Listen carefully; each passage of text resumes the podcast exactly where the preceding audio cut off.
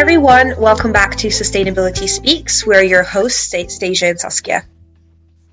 On today's podcast, we're excited to welcome Ben. He's the General Manager of the EMEA region of Minor Figures. Ben, would you like to introduce yourself, tell us a bit about Minor Figures? Um, yeah, let's kick things off. Sure. Uh, hey everyone, I'm Ben. I'm the General Manager at Minor Figures um, in the EMEA office. Um, uh, we're a business that was founded in 2015. Um, we're a completely plant-based business. We weren't initially. Um, we developed a range of um, oat milk um, products in 2018, um, which is when our business became completely plant-based. Um, yeah, we're we're 100 people across three offices with uh, trade in over 40 countries um, doubling every 10 months and sustainability is actually really at the core of what we do, why we do it, and how we do it. Great. Thank you so much for that overview. I know that I can speak from both myself and Saskia's uh, point of view that we're very excited to have you on um, because we've seen minor figures in shops before and have tried it. So we're very excited to have you. Um, I guess because you have spoken a bit about the origins of minor figures, could you just perhaps elaborate a bit more on that in terms of where the idea came from and why did you decide to then perhaps also transition onto um, sustainable products?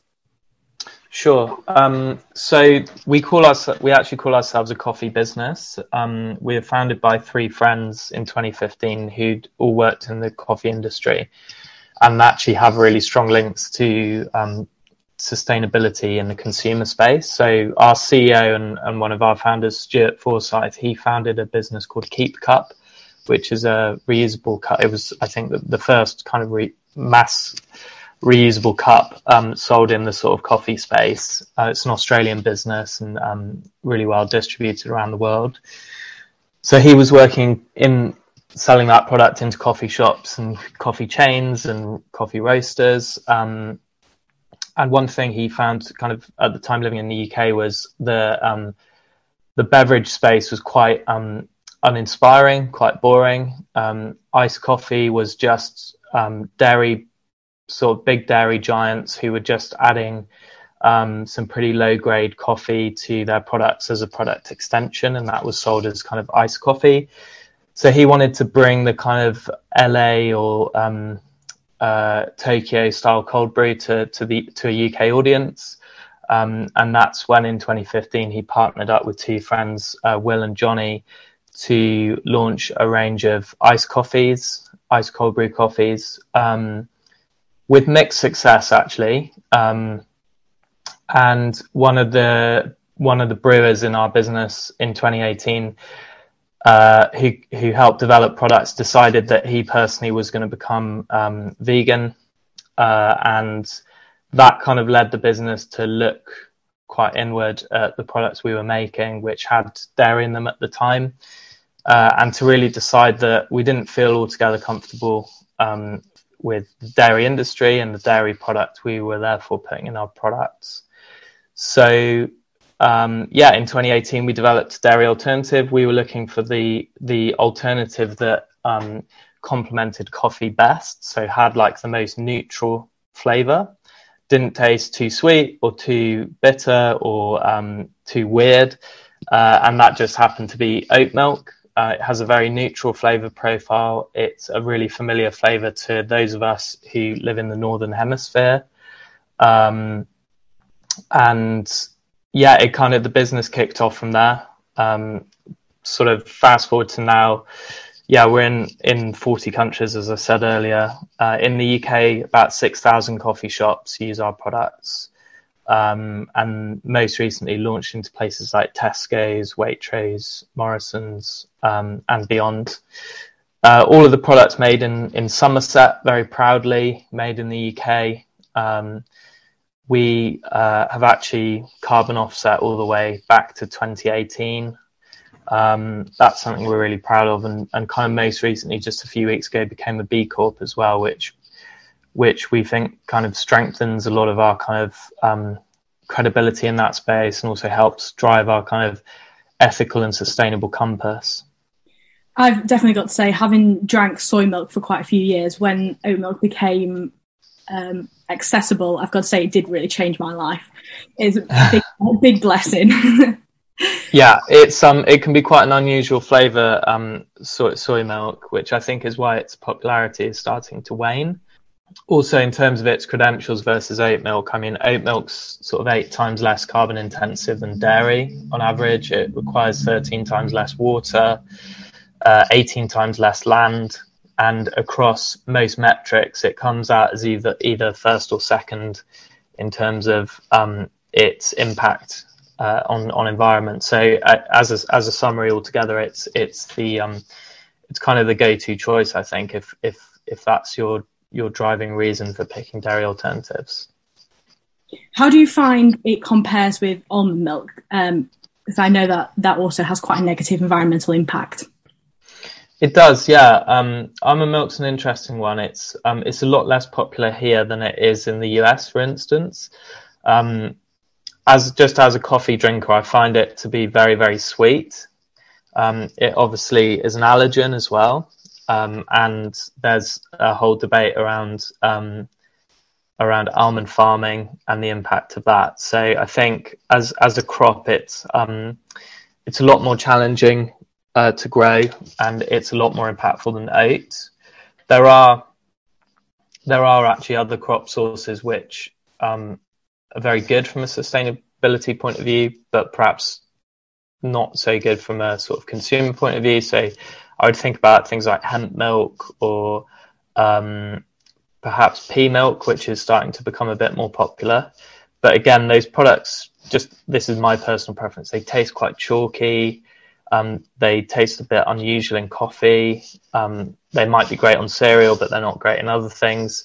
So, yeah, it's really hard to find an alternative to oat as an alternative. Uh, we haven't found it yet. We're we're not um, we're not resigned to the fact that we're we don't want to just be an oat milk brand. We we don't say that we have to make oat milk. Um, it just so happens at the at the moment we think that ticks all of our boxes.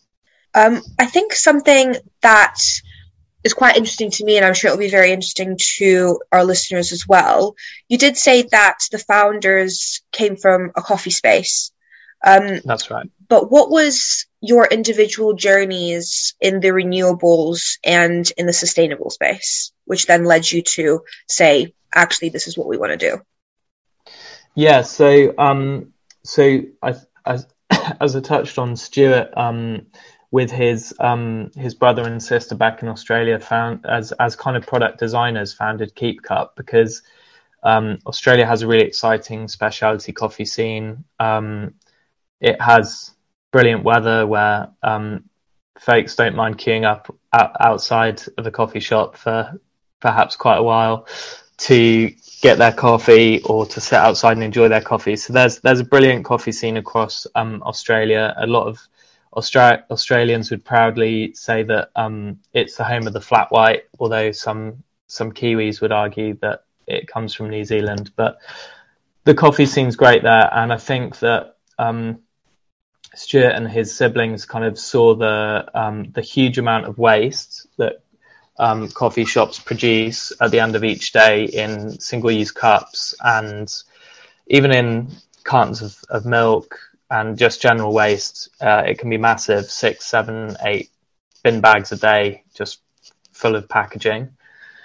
So they look to solve that with the invention and the creation of Keep Cup, which is kind of a universally popular reusable um, cup, which is customizable, made out of glass, kind of infinitely reusable. Um, and that business has really gained a lot of prominence. Um, and I think kind of going in and out of coffee shops and selling those products into into that space opened Stuart up to get to know the coffee community which is actually a really exciting community. Lots of folks who are out of work actors or musicians or painters or artists kind of tend to um, to do shifts in coffee shops. So you, you have like an amazing group of creatives working in that space. Um, one of our other founders, Will, was a professional musician, and between gigs and touring, he would work in various different coffee shops around London And then our other founder, Johnny, was actually working in the tea business. Um, he had a, a, tea brand that was sold across Australia and the UK. So they all met through coffee, um, through conversations over coffee and conversations about quality, origin, sourcing, and sustainability. There's probably a lot of question marks over sustainability in coffee, um, environmentally and ethically. Um, that there's we could probably talk for hours on this, but of course there's the price that people pay for coffee is incredibly low compared to uh, the input required to grow, harvest, and source, dry and roast, grind, and then produce a cup of coffee. That that entire chain is um, is fractured and broken, and yeah, we could probably do another ten sessions on that. But I think as a starting point, that's how the business was formed over coffee. Um, and a desire for a bit of change and to bring about something of higher quality. And then, as I say, in 2018, we had a shift to plant based partly on a kind of moral and ethical standpoint, point, but also on a sustainability standpoint.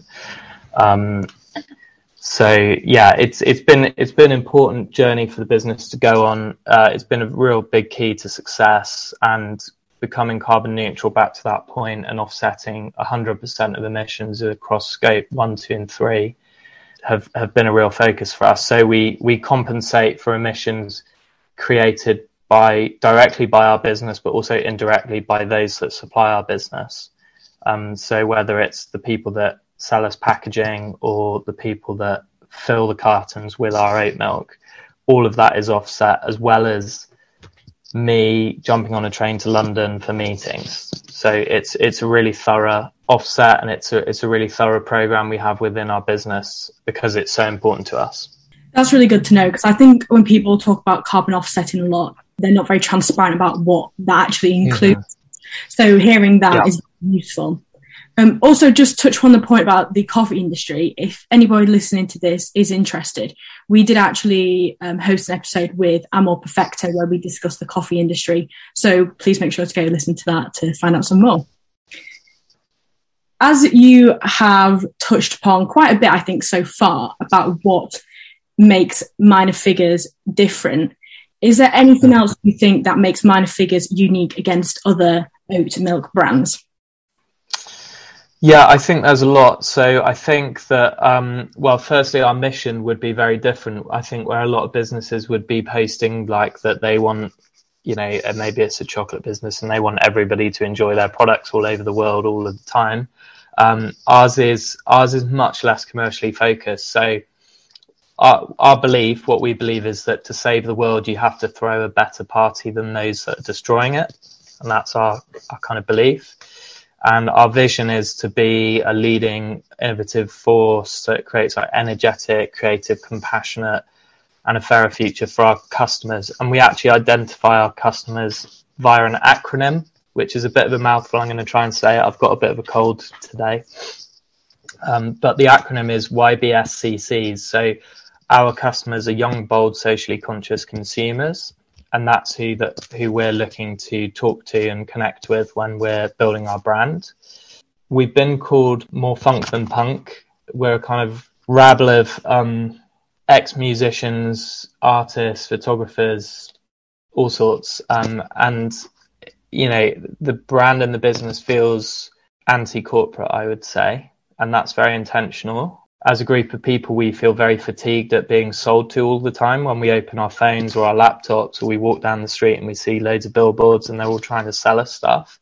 The brand is very purposefully restrained and stripped back. You know, you can see that in our packaging. It's very simplistic, um, single colors. Um, yeah, we, we do all the things you shouldn't do to be a successful food business, um, but it seems to work.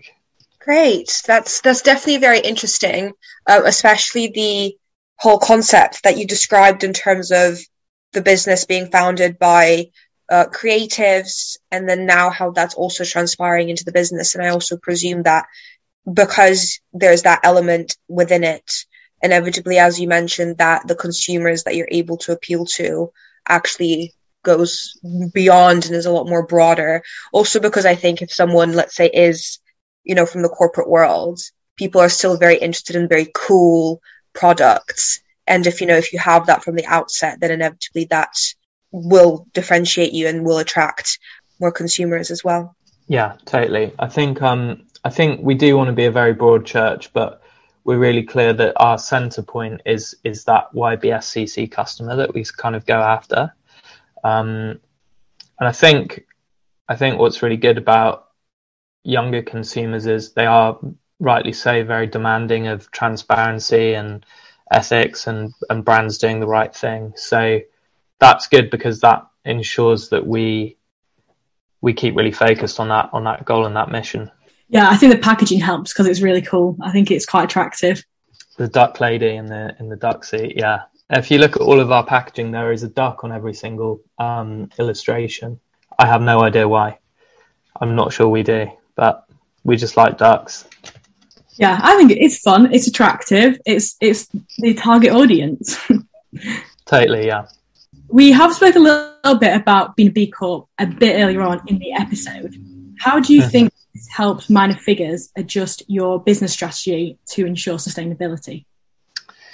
Yeah, so um, B Corp's really interesting. Um, it's and this is personal opinion. It, I think it's very prevalent accreditation in the UK. I'm not sure how prevalent it is currently beyond the UK.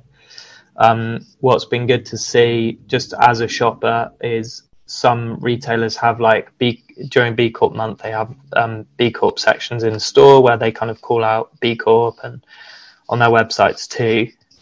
so that's really good um, that's well, it's great to see retailers kind of giving it that focus and taking that um, space away from what might otherwise go to kind of bags of crisps and chocolate bars. I think there's something like 5,000 B Corps or just under 5,000 B Corps at the moment out of over like 300 million registered businesses in the world. So it is still a very small group of businesses.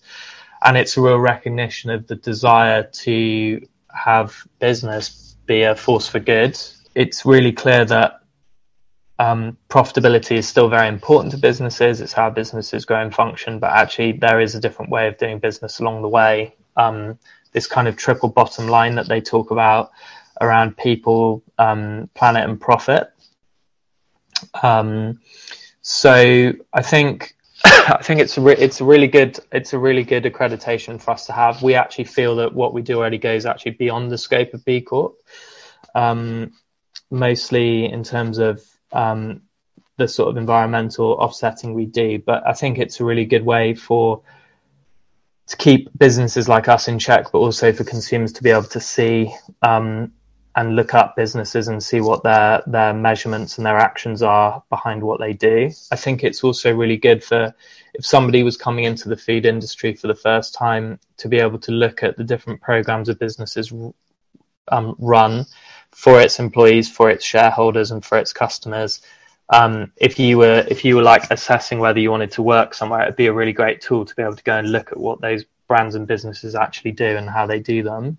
I think the framework could actually go a lot further. Not not kind of being critical of it, but I think it's I think it's a good foundation, but it could actually go much further. And I think of some businesses that have been in the news more recently um, for not so good reasons and have still got B Corp accreditation, so it makes me kind of slightly question how much reassessment the, the, the B Corp certification does. Some famous beer brands based in Scotland, for instance, you know, that have come under fire, rightly or wrongly, I don't know, but um, it, it yeah, so I think if there's an accreditation framework, it has to be kept alive, it has to be kept in check, and it has to continue to go further. But for now, I think it's a really good foundation. Um, back to your question, yeah, I think it helps us um, want to continually improve and want to keep our score growing. Um, and so, from a business strategy perspective, I think it's um, it plays very nicely into our sustainability, our people, and our culture programs of how we can continue to improve as we grow. So yeah, hopefully in a roundabout way that answers your question. But I think I think the triple bottom line piece is really important. So you know, supporting and giving focus to planet, people, and profit. you know, and they they talk about that they kind of foresee a new a new a new way of capitalism and a and a change in the capitalist mindset. So that's for me, you know, really attractive about the program the question that I have is linked to, you know, that last bit of profit and also mm-hmm. linked to just overall investment that you have been able mm-hmm. to secure at minor figures. Uh, could you perhaps just expand a little bit more on that in terms of how you seek out sustainable investment in particular and whether that's something that's important to you? And I think also mm-hmm. to our listeners, just to give you a bit more of a backstory in terms of why I'm asking this particular question is because I'm sure a lot of people also know about Oatly, uh, which is also mm-hmm. an oat milk brand, and they have come under some scrutiny in the past um, for accepting an investment from Blackstone. And we actually did a podcast on that as well. It was one of our first ones. Um, so it would be great to hear um, from you in terms of minor figures and what your approach to investment is. I think it would be very interesting. Yeah, it's a great question. It's um it's also really difficult to answer because I think in the case of Oatly, um, I'm very much on public record. As you say, they have investment from Blackstone, which has questionable activities in um, in the rainforest, as well as um, involvement in certain um, elements of American invest uh, in American politics. Um, they also, much earlier than Blackstone, have investment from China Resources, um, which has links to various other things people can look up. Um, but it's difficult because in this particular space that we're operating in as a business, this is the fastest growing space in, in CPG and food and drink. Um, probably one of the most exciting spaces with a ton of innovation coming through all the time across every sort of touch point and facet of food and drink. So naturally, when analysts at any investment house, private equity, venture capitalist fund, or family office look at trends and analyze trends as they do, um, this would come up as a particular space that's growing fast and really exciting. And so it would be natural for any investment house to want to pour money into this space. And that's both good and bad. Uh, and it's really important that you kind of know who you're getting into bed with in that sense. Um, because ultimately the folks that are uh, switching into plant-based alternatives are usually doing it for a moral reason or an ethical standpoint because the dairy industry is fundamentally fractured. So we have been very cautious around our own investment base. The business, when it was founded very early on, um, had a very small Crowdcube round, which could be anyone like you or I putting in a sum from ten pounds up to ten thousand pounds. So that was how the business was originally funded, as well as the founder's own money, um, and that had remained the case for a long time. Uh, we took on some strategic investment approximately two or three years ago. Um, that was from an American investor who is a is a vegan, um, had enjoyed our products, um, at his local coffee shop, uh, I think actually in Toronto, um, and wanted to personally put some money into the business. So again, similar to the Crowdcube kind of investment, that's somebody that's largely investing because of a personal kind of um, fondness or, or um, awareness of the brand and product. And beyond that, at this stage, we don't have any strategic investors um, no Blackstones, no big institutions, um, no um, intergovernmental bodies.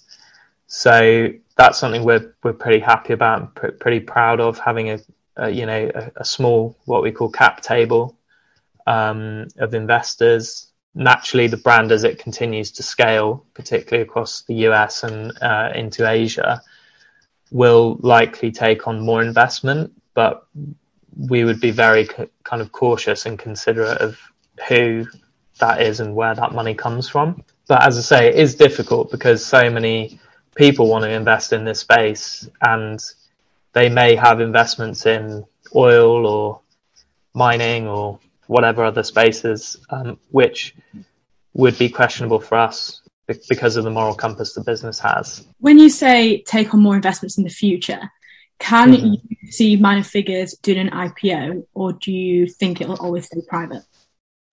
Yeah, it's definitely it's definitely a possibility. Um, ultimately, it's up to the three founders, but um, it's definitely a possibility. I think there there there could be a, a loss of con- sense of control in terms of when you IPO. You know, anyone can purchase shares in your business. It, it's um, again back to that Swedish brand that was mentioned earlier. It's been a really challenging um, ten months for that business in terms of its um, position on the stock stock exchange, and you're also then exposed to headwinds of things like um, conflicts breaking out or hikes in inflation and rising commodity costs. So it's a really tricky one. I think it's probably something a business more mature and bigger than ours would think about. But um, yeah, it's definitely exciting prospect to to think about something like that. And I guess to um, finish off, it would be great to hear about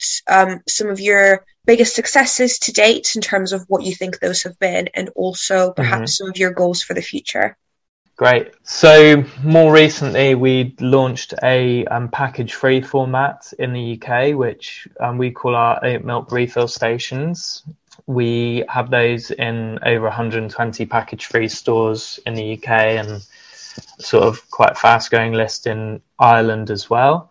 And those are these kind of very analog, clunky um, dispensers of, of oat milk which um, sit on the countertops of package free stores and consumers can go in with their own containers glass bottles etc and refill um, with our products. So those have been a real great success and it's an entirely closed loop system. So the vessel which the um, the bladder which the oat milk is delivered to those stores in is um, then uh, returned to um, a partner we work with who takes those bladders and um, turns them into green energy.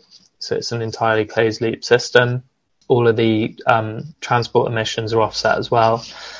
So that's that's a product innovation we're really excited about. Um, the consumption on it's large. It helps consumers avoid having to buy products in Tetra Paks, which are difficult to curbside recycle in the UK. So we're really excited about that format, having trialed it in the UK and rolling that out across other markets. Um, other sort of big successes have been our recent launches into grocery retail. Um, it's something we took a long time to do. A lot of businesses in food and drink, like the first thing they want to do is be on the shelves of Tesco.